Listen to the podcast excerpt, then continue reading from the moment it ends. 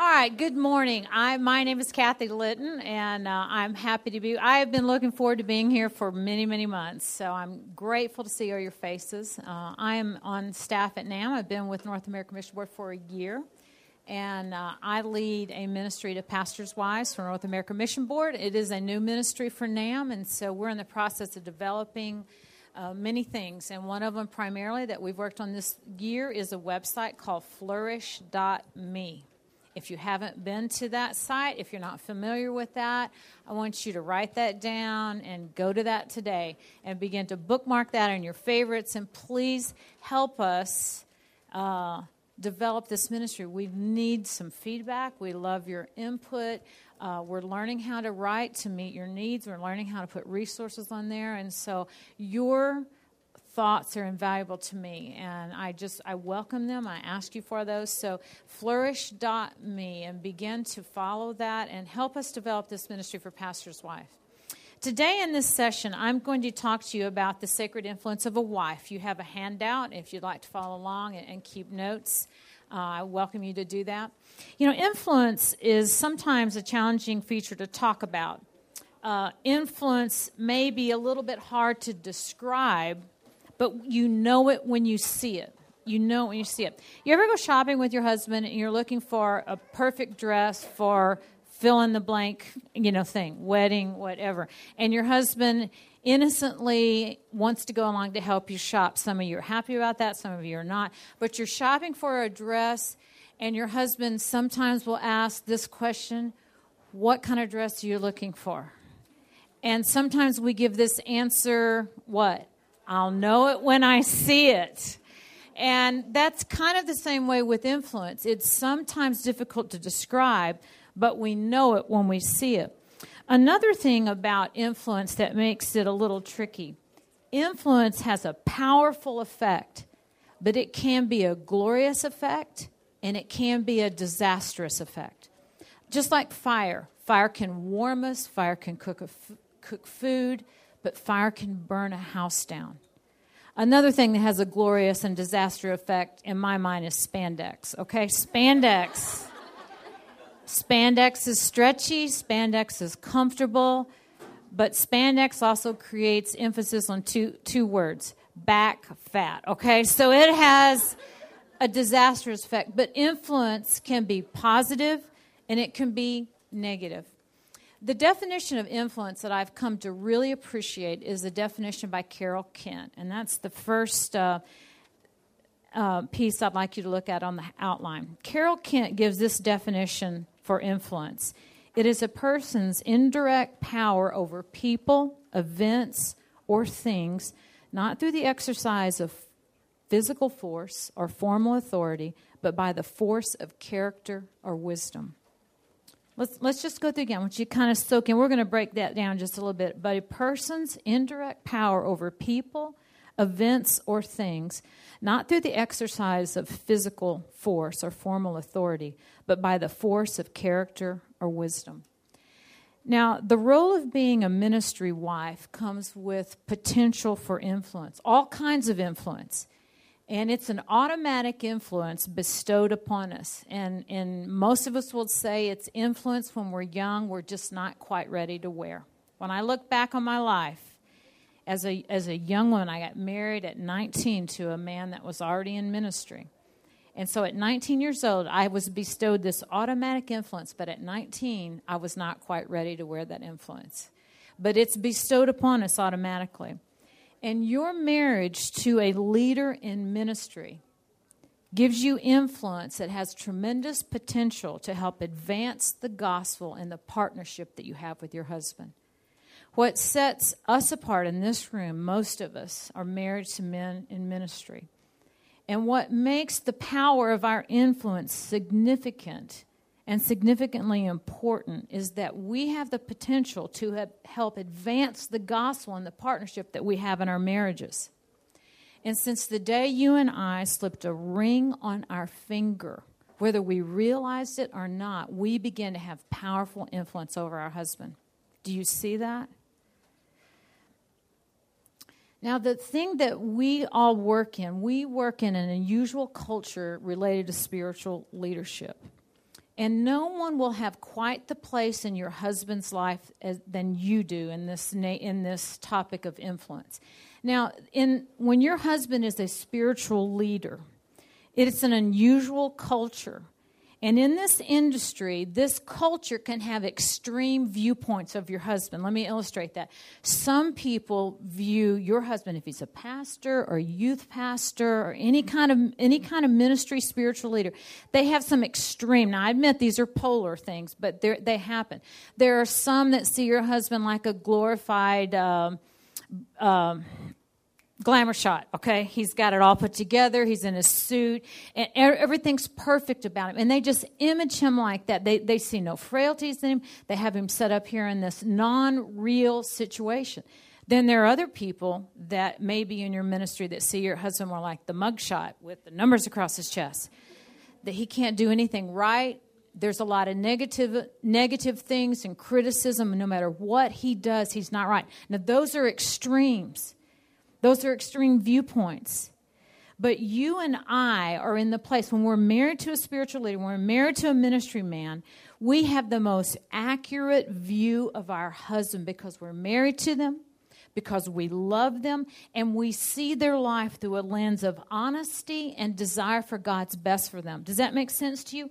We see them with the best lens I, some of you know, maybe I'll talk a little more about, but I, I'm in a second marriage. Both my husband and I lost our former spouses in car accidents. I was married to a pastor previously. I married another pastor three years ago. And so, in, at middle age, when you get married at middle age, it's different than getting married at 19, okay? So, and if I have to explain it to you, we don't have time for that. But anyway. I've come to see that marriage, when you're married, this is a little graphic, so hang on here, but marriage gives us the opportunity to see each other's lives like looking in a full length mirror with no clothes on. That's, that's what we see in each other. You see everything about your husband. My husband sees everything about me. We have powerful potential to influence each other with love, honesty, and a desire for God best. And those things are critical right there love, honesty, and a desire for God's best. As a ministry wife, you see your husband's great strengths, you see his weaknesses, you see his successes and his failures, you see his dark side as well as his good side, you see his faith, you see his doubts. And God has entrusted us, He's entrusted us with a place of influence beside these men in our life. It is a stewardship. My influence is a stewardship that I'm responsible for. We've already said that our influence can be negative and can be positive. You agree with that? And so we have a responsibility and frankly, we need to surrender that influence to God and let Him use it for His purposes and not my own.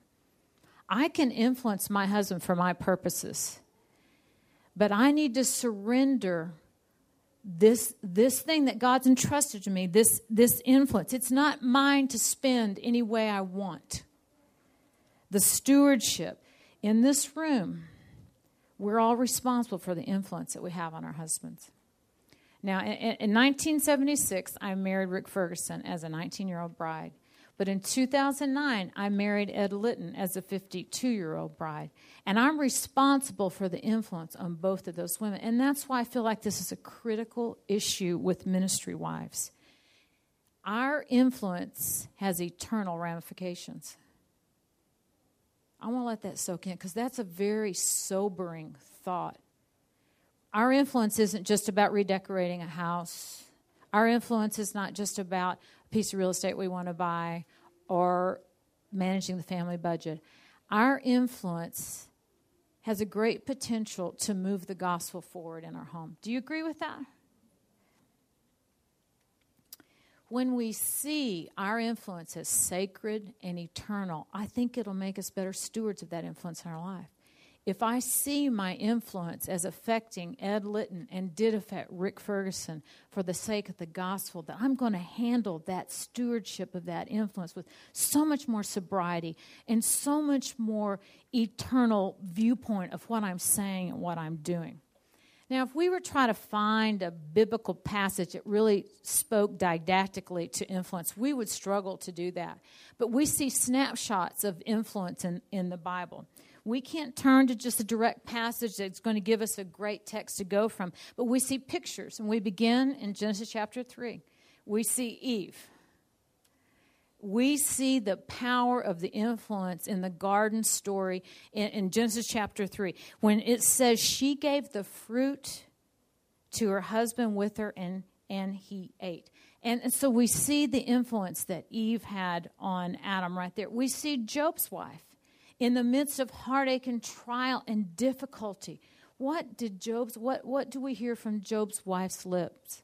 Curse God and die. We're going to come back to that thought a little bit later. She had powerful influence on her husband in a time of vulnerability and pain.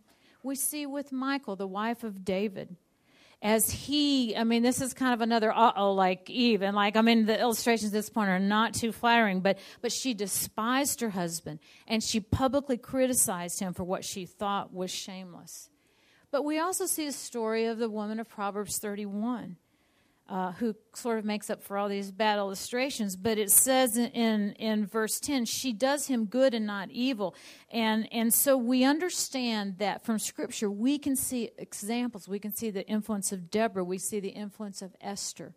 And so we see snapshots of women's influence in, in the Bible.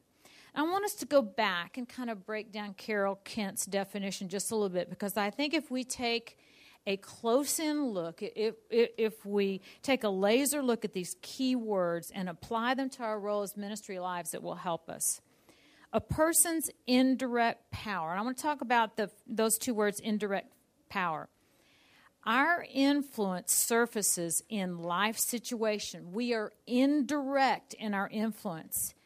Um, our influence may not come because we're teachers, but by our spirits, by our choices, by our conversations, by our actions, how we respond, how we react, when the choices we make, when we choose well, when we choose poorly.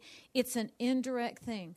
Now, we don't love this idea, but it's nonetheless true. People watch us. People watch us. And so our influence is indirect. The other phrase that Carol Kent used that we have influence over people, events, and things. Now, I want to tell you, we don't just influence people, but we influence events and things. Our influence can merely be our presence in people's lives. It, it's taken me a long time. I mean, I'm, I'm 55, so I've been at this for 36 years, and some of you my age, you get this now. It took me a long do we really get the impact of showing up at a hospital room and what it can mean to someone? It I mean, if you're like me, you still think you're as ordinary as you ever were. You ought to. If not, we need to talk about that. But I mean, we are very ordinary people, and we don't see ourselves as being influential by showing up at things. But it's true. When we show up at an event, when we support somebody in a heartache, it means something. And so our influence is very powerful there. The other phrase of Carol Kent that I thought applied to us so well not through formal authority. Ministry wives, we don't often have formal positions. Some, some, of you do have formal positions within your church, but some of you don't have formal position. We're not given some kind of public formal authority. And yet we have tremendous influence on the church without a formal title, without a formal position. And the thing that I love the most about Carol Kent's definition of the last words that we influence by the force of character and wisdom. The imprint that we make on our influence, the imprint that we make is made by our character and by our wisdom that guides our lives, it guides our actions. Um, it is really not what you and I do that influence people. It is who we are. It is who we are. Let me give you three quick statements about influence. We are unaware of the effect of our influence. Now, I want to focus this in. We could spend a long time talking about that in the life of the church, but we're not going to. But, but I want to think about this sentence in the context of our husbands. We're unaware of the effect of our influence on our husband. Far more than we can possibly realize, our men are affected by our influence. They long for our affirmation. They may say little, and they may never articulate it, but do not underestimate your power. Just about three or four years before Rick died, he had preached a message of a series of sermons at Riverside on evolution. And we had some people at our church that worked at Martin Marietta, and one in particular, one of our leading deacons, was a, a, physicist, and he had done a lot of work for NASA. And so we had a very bright people in that church. And Rick had worked very technically in the science part of this series on evolution and, and just really really stretched himself. And on a Sunday night, after Rick had preached one of these messages, there was a man in our church named Ralph that was the physicist from, from University of Colorado, or from Martin Marietta. And I said to Rick, Ralph came up and told me what a great job you had done on that message today. And Rick was a quiet man and he was a humble man. He was a meek man. And here we are, probably year 20. I mean, Rick died right shortly before our 26th anniversary. This was probably been married 22, 23 years. And I, mean, I will never forget this because he leaned over and, and said to me, Kathy, there's only one person's opinion about my preaching I care about. And I mean, we've been married a long time, but that came as a surprise to me that Ralph, the PhD, did have more weight. That I mean, do you see what I'm saying? And I think that the men in our lives will never really directly tell us, but we have we're sometimes unaware of their influence. The second thing is, and we've already covered this a little bit, but our influence will will maybe negative and positive, but it always will include both. We will we will influence positively and negatively but it will always include both. It is not one or the other. We will exert good and bad influence on him. If you criticize people staff volunteers if you criticize it will affect your husband. If your heart goes car- hard and cold to spiritual things he he will be pulled toward that with you. If you if you pray through anxiety and fears and you have peace in the midst of a storm it will buoy him up himself. He will draw from your strength. And so our influence can have positive and negative effect. And the third statement is this influence may stir your husband to act your influence my influence may stir our husbands to act and here's the deal we may never know it now, we can go back to Genesis to see an example of that, can we not? Eve stirred her husband to act. He, he, he did something. And I want to tell you that I look back now with a different set of eyes on my journey, and I can see sometimes one short conversation with me, one perception that I had about a situation affected my husband, and he acted and we may never have discussed it. We may never have known it, but our thoughts, our, our responses, our choices, our word can influence our husband's behavior. Is that a sobering thought to you? It is a sobering thought to me. It's a sobering. That's why I talk about this entrustment that we have, that we've been entrusted with that. It's so key because unbeknownst to us, that kitchen table conversation where you have gone down a road that maybe you shouldn't emotionally or any other way would g- cause your husband to go out and make a decision or have an action that you had no idea took. And so that's why this is such a significant conversation. Here's what I want to do I would love for us to have some time at the end to talk. Uh, so I'm working toward that. I want to talk about five things that will create positive influence we're talking about five things that will create negative influence.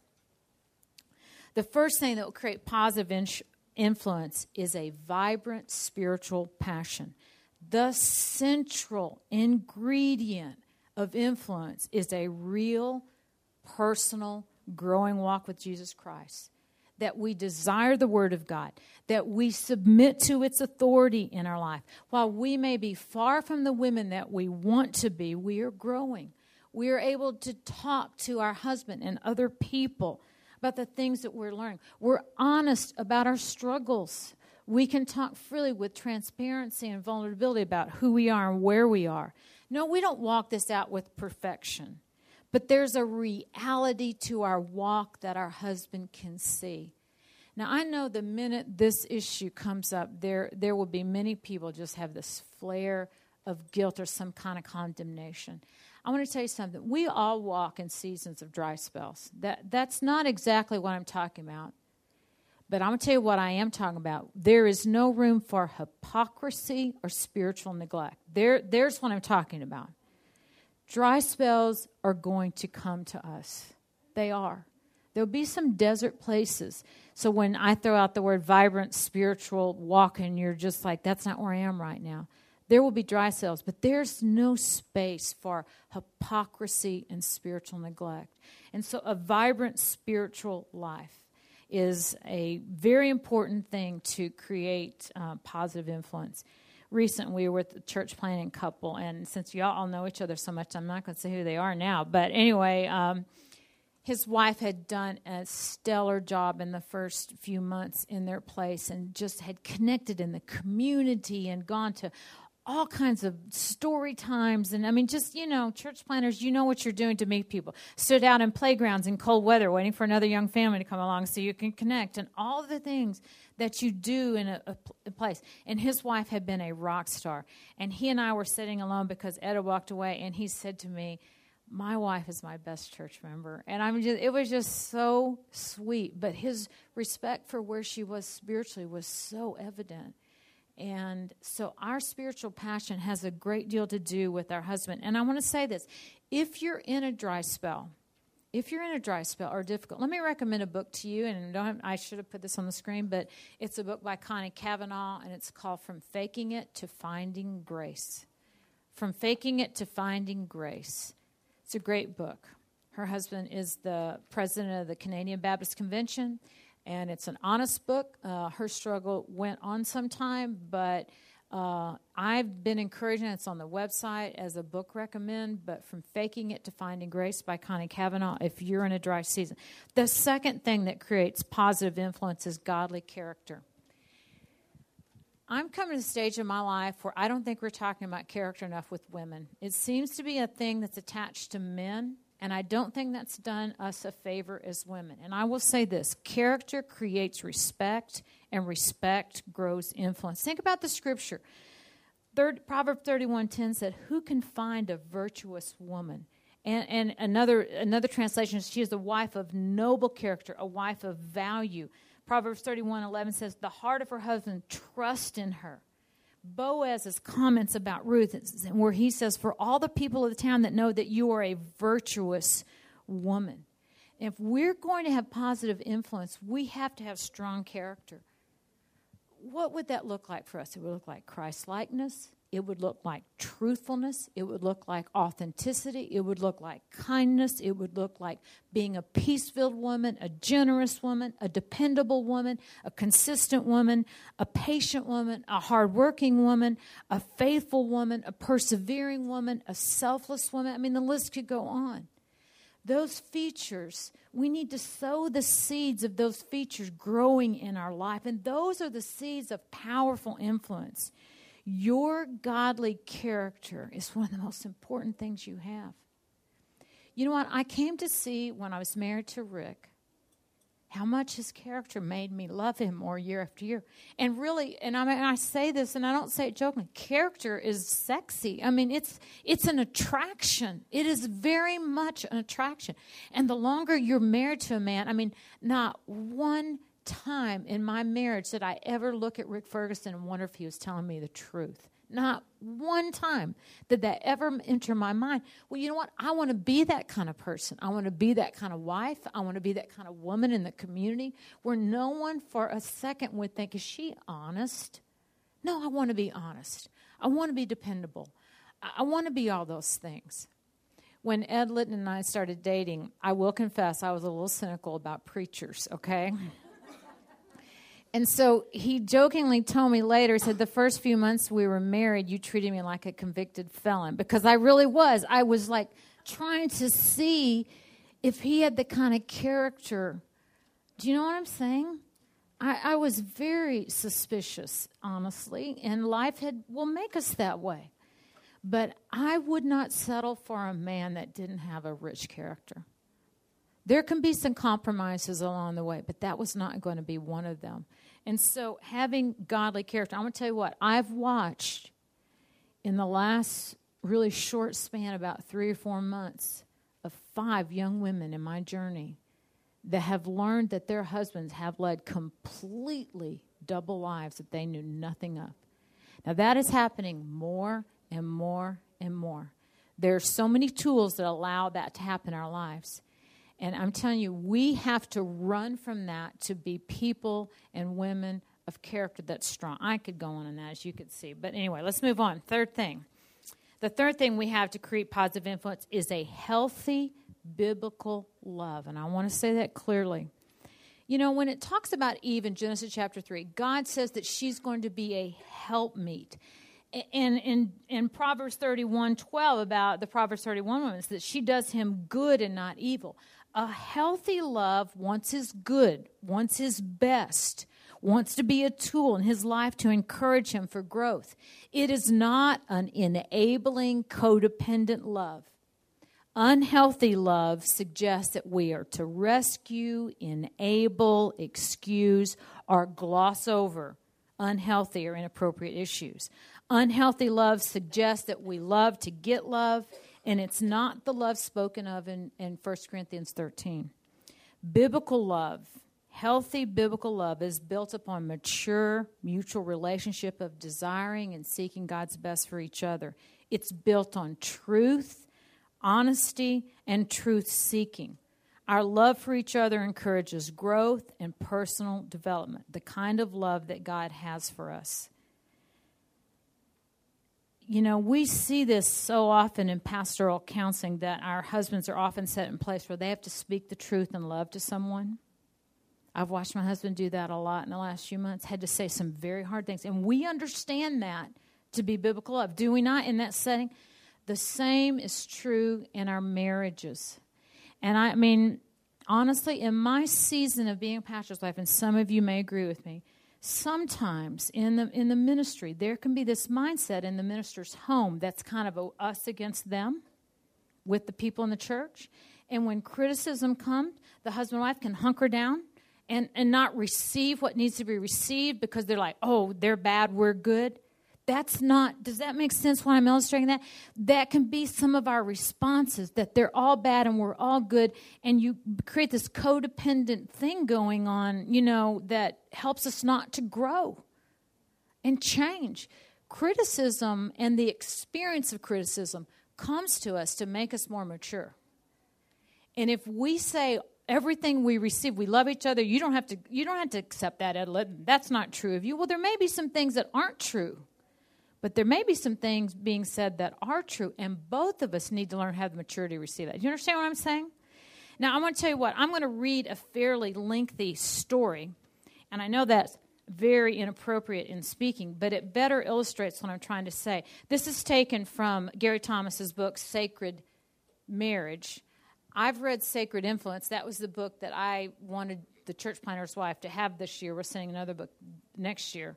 But this is a story that I think better illustrates a story about a woman demonstrating healthy love. Will you bear with me while I read it? Because it does tell this better than I'm trying to say.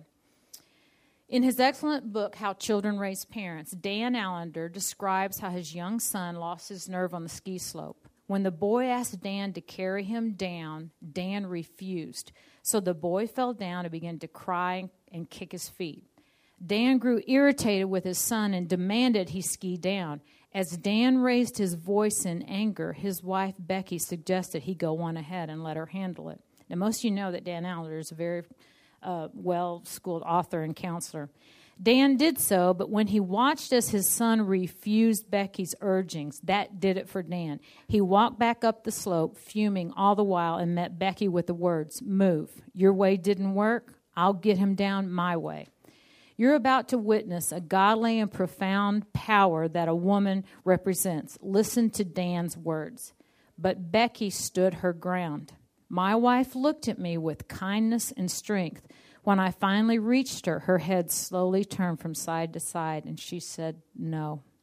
There was a moment of silence, and she said, Dan, I know you've been shamed by many men who meant the world to you, and I know that is not what you want to do to your son.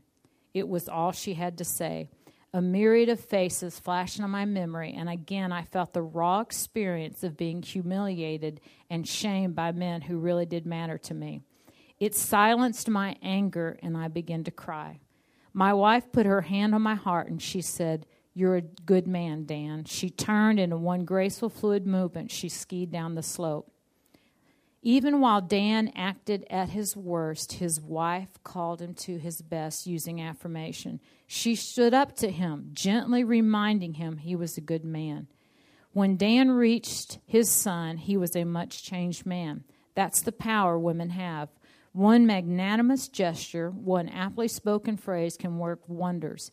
Dan's son had seen and heard everything, so Dan opted for a direct approach.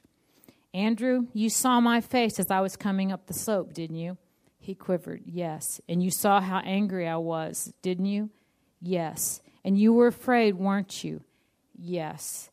And you knew I would make you pay if mommy had not been so strong and loving and stood in my way and protected you. At this point, his eyes were bristling with tears and his cheeks were shivering with fear. And I looked at him and I put my hand on his cheeks and said, Andrew, I was wrong. Mommy loved me well and loves you well. She asked me to see what I had become and what I did not want to be. Andrew, I'm sorry for being angry. Forgive me. The gift my son gave me was incalculable. He put his hand on my heart as he had seen my wife do, and he said with tears, Daddy, Mommy is right. You are a good man. That best illustrates what I'm trying to say with healthy biblical love.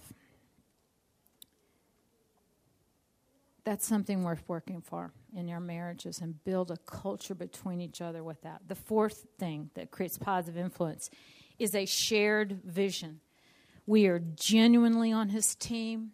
We are partners with him in mission that God has called him to. You are unequivocally with him. You may not love everything, not asking you to love everything, but to be on board with the mission that he's on board with. And I will say this that we have the responsibility to grow with him in his ministry. I mean, when Rick and I started off at 19, no idea where we were going at all. But we grow along with our husband in the ministry. It's, it's our responsibility to grow yourself, to enlarge your vision, and to, and to enlarge your vision as your husband's ministry changes or transitions. And we have the unique capacity to share his vision like nobody else can do. You know, I lived alone for seven years. I was widowed and I lived alone for seven years. And one of the things I really learned in that season of singleness what it's like to do life completely alone and not share. I would come back from speaking. I would come back. I would come back to an empty house, no one to talk about. I was in ministry in another place, and I really saw that the thing that I missed the most of marriage is just sharing these kind of things. And I, you know, I don't, I sh- shouldn't joke about this, but this is where I want to pull out the widow card and kind of lay it down to you.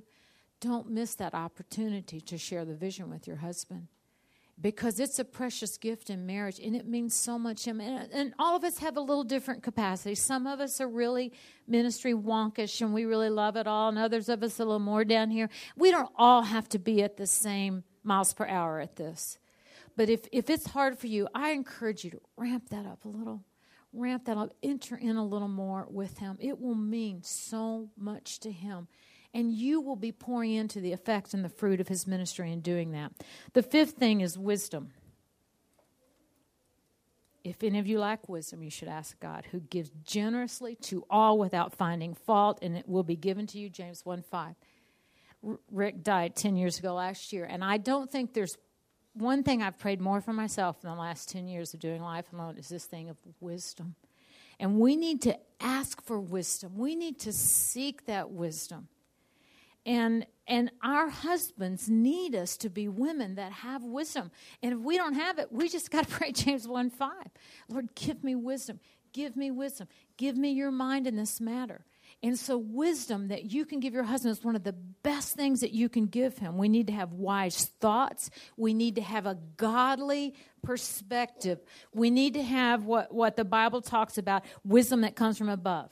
Not, not wisdom that's down here. And i will say to you that I'm a sensible woman. I, am an analyzer. I, I'm a good discerner of people. But I'm going to tell you what, that is not necessarily godly wisdom that comes from above.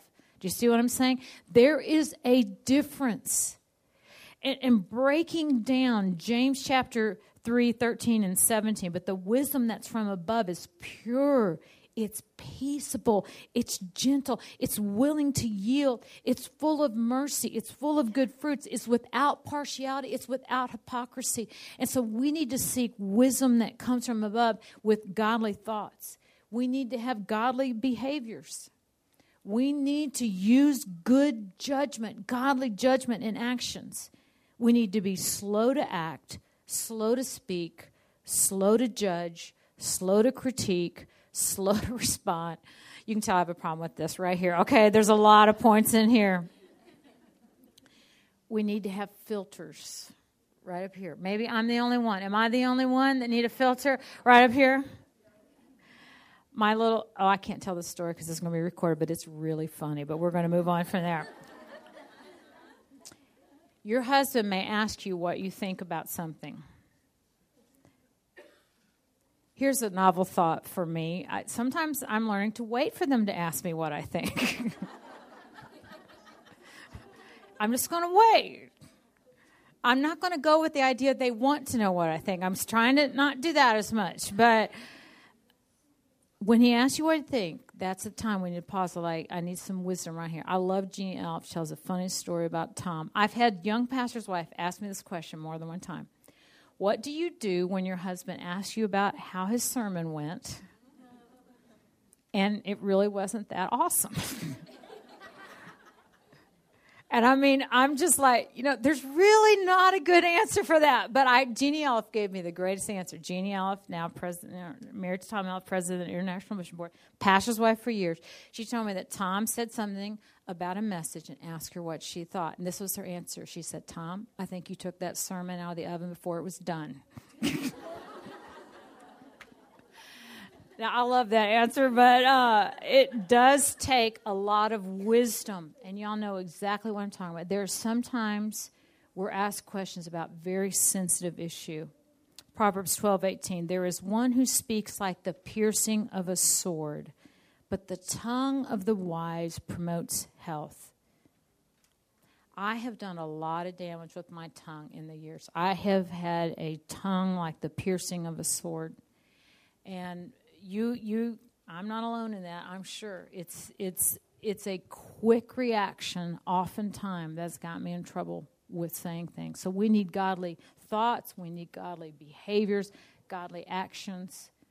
When we choose well and respond in a godly way, it leaves a huge wake of influence behind us. So there's five positive things. Let's talk about five things that create negative influence. The first one is when it's not indirect. That's why that definition is so important.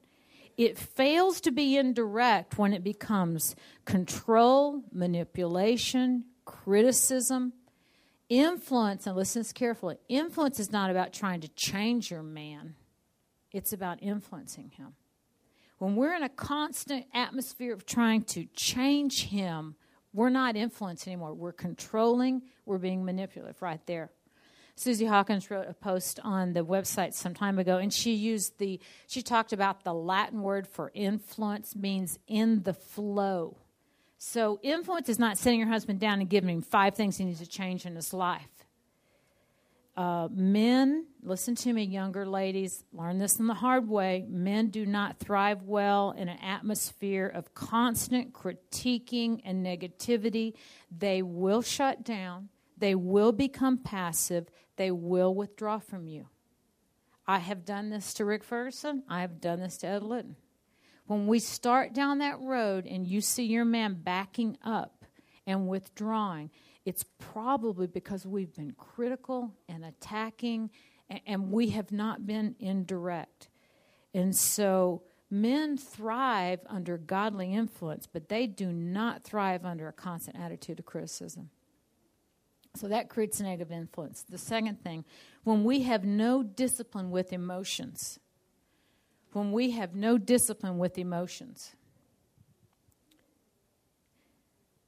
fear, anger, disappointment, doubts, you know, I'm beginning to see, you know, I write material for things I teach, and one of the things I want to talk about, I'm kind of working on pre- preliminary on this, is just fear in the ministry. I never knew how to voice that, but there are a lot of things that made that created fear for me in the ministry: success, failure, people, security, budgets. You church planners, you're worried how long can we stay in this place? And we may not be able to be here. What are we going to do if we have to pack up and move? And you, your husband knows that might happen. The, ch- the school you're in, you might not get to go. And so you just the, there's fear. And so when we have those emotions, when difficult circumstances rattle our hearts, and we're afraid or we're angry or whatever, we may vent, we may explode, we may melt down, we may withdraw, we may lash out. But when we do those things, we have tremendous impact on our husbands. We may damage him privately or we may damage him publicly. A public display of real emotions, okay, we're going to talk about this in a minute, that's negative for anybody. I'm not trying to set us apart here, but remember, people are watching us whether we like it or not. Those public displays can be very damaging. We are reckless in our emotions when we react Im- impulsively, when we have a very short fuse, when, when we quickly become angry, I did a little research on the internet on this on the subject of emotions and, and, and managing them, and I turned up this fascinating, enlightening statement that you might not be aware of. I read this straight off the internet. It says inappropriate diet and hormone imbalances may affect your emotions adversely. Did y'all know that? No. Yes, you knew that. we can be in a very tenuous time, and there may be some legitimate reasons but managing those emotions, disciplining our emotions, are not denying their reality. That's not healthy. But we may genuinely feel fearful or anxious or wounded or betrayed. We don't pretend like nothing's wrong. That's not the goal. We don't pretend like any nothing is wrong but we learn how to try. I remember as a young woman, I heard this from Shirley Dobson. She said this the training of emotions is the discipline of our responses. The training of emotions is the matter of fact, the emotion, we don't train that. We're going to have anger. We're going to have feelings of betrayal. We're going to be hurt. We're going to be mad about something with our kids. But the training of our response to that is what's key. Go back to Job's wife. What Job's wife failed to do, listen, I've had death and I've had loss, and those feelings are real. And that's what Job's wife was feeling. Was she not legitimate feelings? But where she lost her ability to influence her husband, when she said, Curse God and die, what'd she do? It was an impulsive response with her lips about what she was feeling. Genuine feelings. No one should ever say that Job's wife shouldn't have felt despair and grief and devastation or hopelessness. Those are legitimate but how she expressed it where she got in trouble. And so the the more we mature our responses to our feelings, the more healthy our influence will be. Trust God, not your feelings. I know that's one of those things you can write down, but when that feeling waves over us, that is so much harder to do. Think in your mind. Let me ask you a question. I wish we had time to really talk. What helps you manage your emotions? Anybody got a couple one word answers? What helps you when you're feeling those feelings? What really helps you not to impulsively burst something out? Prayer. Sleep. Okay, we got some young moms in here. They're just they're sitting here just crying right now. I mean, sleep. You know, time out. Step. I mean, I have physically kind of stepped myself back from. I mean, not an incident, but just like take, take ten Count to 10, step back. That really has helped. Someone else. Taking your mind off herself. That's a very good one. Taking her mind off herself. Taking her mind off herself. Yes. Yes. The scripture. I think if any of us have an ongoing issue with a certain thing, that having that scripture that speaks to that, that addresses that, is very, very helpful.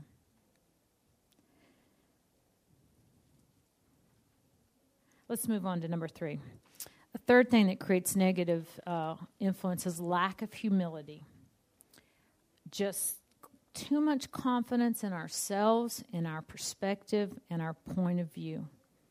When we think we are right. Now, I'm going to go back to Eve on this. What we see in Eve in the garden is raw pride. God told them what was best. And you know what? She thought she knew better than God. She thought she knew better than, than Adam. We're not exactly sure of all the dynamic there, but she thought that this was a good idea. Now, she was deceived, but we fall in the same thing.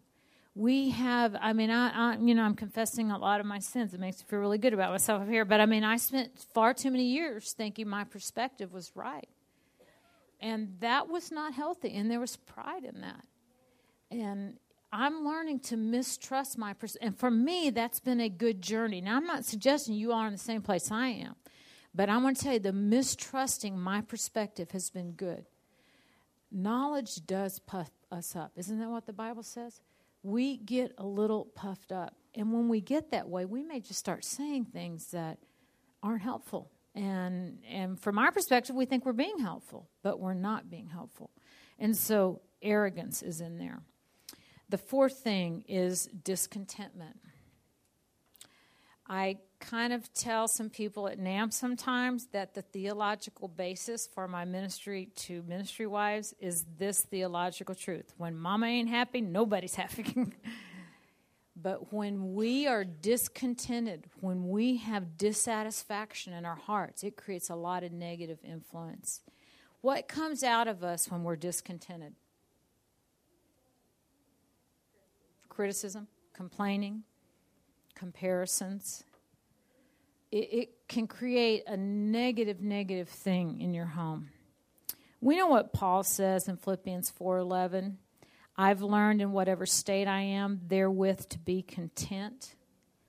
Now, you know what? It, contentment is not just a passive state of willingness to kind of put up with something. That's not what contentment is.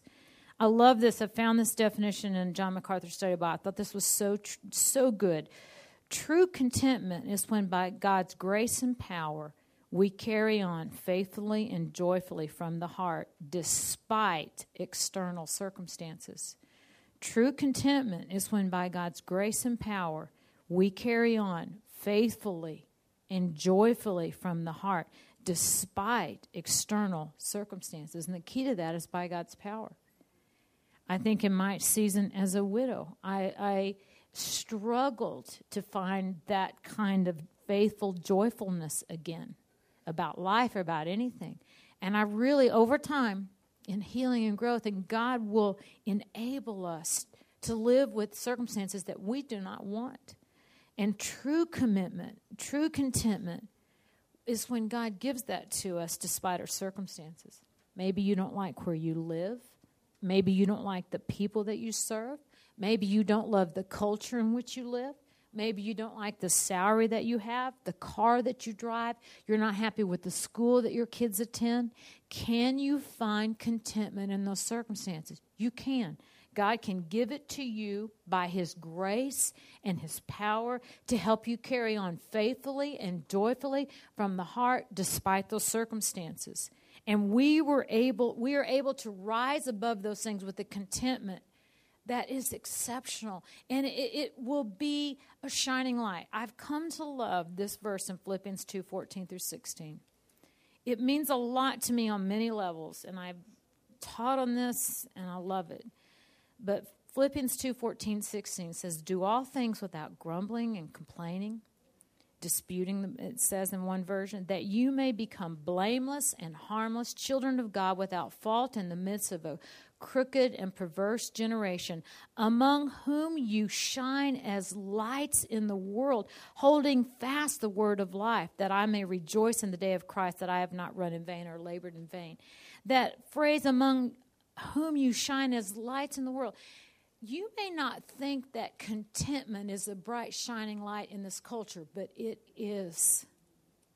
Have this contentment in your heart in external circumstances that you do not love, maybe the brightest light you've ever held up in your life.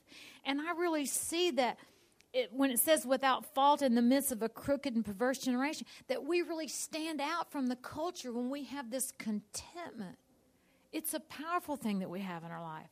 That word grumbling, if we were to look at it in the Greek, it talks about a low tone of, of grumbling. It is just this underlying tone of dissatisfaction. Now, let's be honest with it. We have lived with that. We didn't like the house, we didn't like the carpeting, we didn't like where we had to go to the grocery store, and there was just this underlying low tone of grumbling. And it didn't take much to push us over with that discontentment. And I want to tell you, that has tremendous effect on our husbands. Our husbands, whether he'll say this or not, they feel somewhat responsible to the place that they have drug you to. and more than you know, he may feel some burden of guilt or responsibility that, yes, I know our kids are not in the greatest school in the, in the city. And when we come at this discontent with this grumbling attitude, and it may not be about the school, but it comes out in every other way. Do you know what I'm saying? And so this is a low tone that we may carry. The word disputing, it suggests that we're having a, a it's a questioning mind. And, and it's an intellectual questioning. Grumbling may not just be about the bad carpeting in the house that you're living in. Grumbling, we have serious suffering and wounds and losses. And sometimes our discontentment goes back to a very disappointing. I want to tell you, life has disappointed every person in this room at some level. Has it not? And sometimes back there, we have an issue that we have not resolved with God. That something came into our life. And I tell you, I know what it's like to lay and question something God's done in your life. We've all been there at some level. But we have to work with His grace and His power to find peace even in those things in our lives. So, discontentment is a very uh, negative thing to influence in our home. And the last one is this that we have no words of encouragement. No words of encouragement. When we fail to use our words to encourage our husband, to influence your husband well, you need to create a culture of encouragement. I have some wonderful parents. My mother died two and a half years ago, but and they were loving. But I'm telling you, I did not grow up in a home of words of encouragement. Just didn't. Something about that generation, sometimes that was not natural to them. But I want to tell you that we have to communicate with our husband with verbal and nonverbals. We have to be intentional about encouraging. Let me tell you this, you younger ladies, I think you older ones like myself have kind of figured that out. Let me give you a secret. Regularly thinking negatively about your husband will, will increase your dis- dissatisfaction with him. When you regularly think negative about your husband, you will get yourself in this swirl of downward feelings about him. But the opposite is also true. Affirming your husband's strengths will likely reinforce him and it will build up your own heart to cherish him and to love him for what he is. So the words of encouragement are not just for him, they're for you. It can be a game changer. He needs your words of encouragement, and you need your words of encouragement. And these need to be spoken words and they need to be written words. Now, I'm not talking about overstating flattery. I'm a very real, honest person. I'm not saying things, meaning to tell you, say things that aren't true to your husband. That's not what I'm talking about. But it is honest encouragement to your husband's heart. Before Rick died on, and, and Rick was was the last uh, 10th anniversary of, of our leadership there at Riverside. When he got to his office that day, he and he died a year and a half later. But I had a letter laying in the office for him, and we wrote letters back and forth a lot. My kids have letters from their dad and all this kind of thing. That's why I'm kind of big on this written thing. And so I had this laying in his office, and this is part of what it said. This is what I said to him as his wife. Every Sunday, when you get in that pulpit, there is one person in the congregation who is asking this question Is this preacher for real? There is only one person in the congregation that truly knows the answer to that question. It's me. I do know what you say in the pulpit matches your life. Of all the accolades that an anniversary can bring, none will be as telling as what a man's wife has to say about her husband. I wish I could charge the platform today and tell the people about the Rick Ferguson they would never they never see. I would tell them how hard you labor for them and the hours you spend in study and prayer. I would tell them about the, your depth of love for them and the agony over decision, the desire to lead only by God's clear direction. I would tell them about the thorough integrity of your walk. I would tell them about the humbleness of your heart and the frailties of your life that you continue to hand over to the Lord. I would tell them how much you love our children and me. I would also tell them how sweet and precious and rare our marriage is. I would tell them how our love grows and grows each year and how you pour into me spiritually, emotionally, and physically, and how our passion for each other is at all time high. Now, I read that, and I'm not trying to be emotional, but I, I do want to say writing these things down and telling your husband is a valuable tool. It's a valuable tool for you, it means the world to him. And sometimes we get so busy that these words of encouragement are hard for us to take the time to share with them. Now, I know we're out of time. We didn't get time for you to talk, but we've given five negative things of influence, five positive things of influence, and I hope you will consider how that we all can increase our positive influence and decrease our negative influence. Let me pray for you, and, and then we'll close.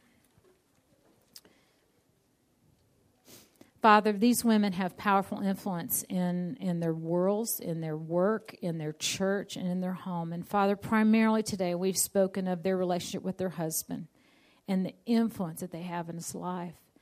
And Lord, I hope that we leave here more committed to understanding that we have eternal influence, that we really do help advance the gospel by supporting and influencing our husband. Lord, help us all increasingly grow to, to weed out the negative influence in our life, Father, that we see that happening less and less, and that we grow in the area of positive influence. And Lord, it is a blessing to our husbands, it's a blessing to our children, and Lord, it's a blessing to the kingdom of God. Lord, I pray that if you've spoken to us as women that would leave here, we would leave here wanting to act and change and repent and rededicate and move forward to be the influencers that we could be in our in our marriages. We love you, Father. We are so thankful for your love for us. And Lord, continue to change us and grow us and shape us into Christ's likeness every day, Father. Make us fresh and green with spiritual growth. And Lord, we want to glorify your name to the nations. In your name I pray. Amen.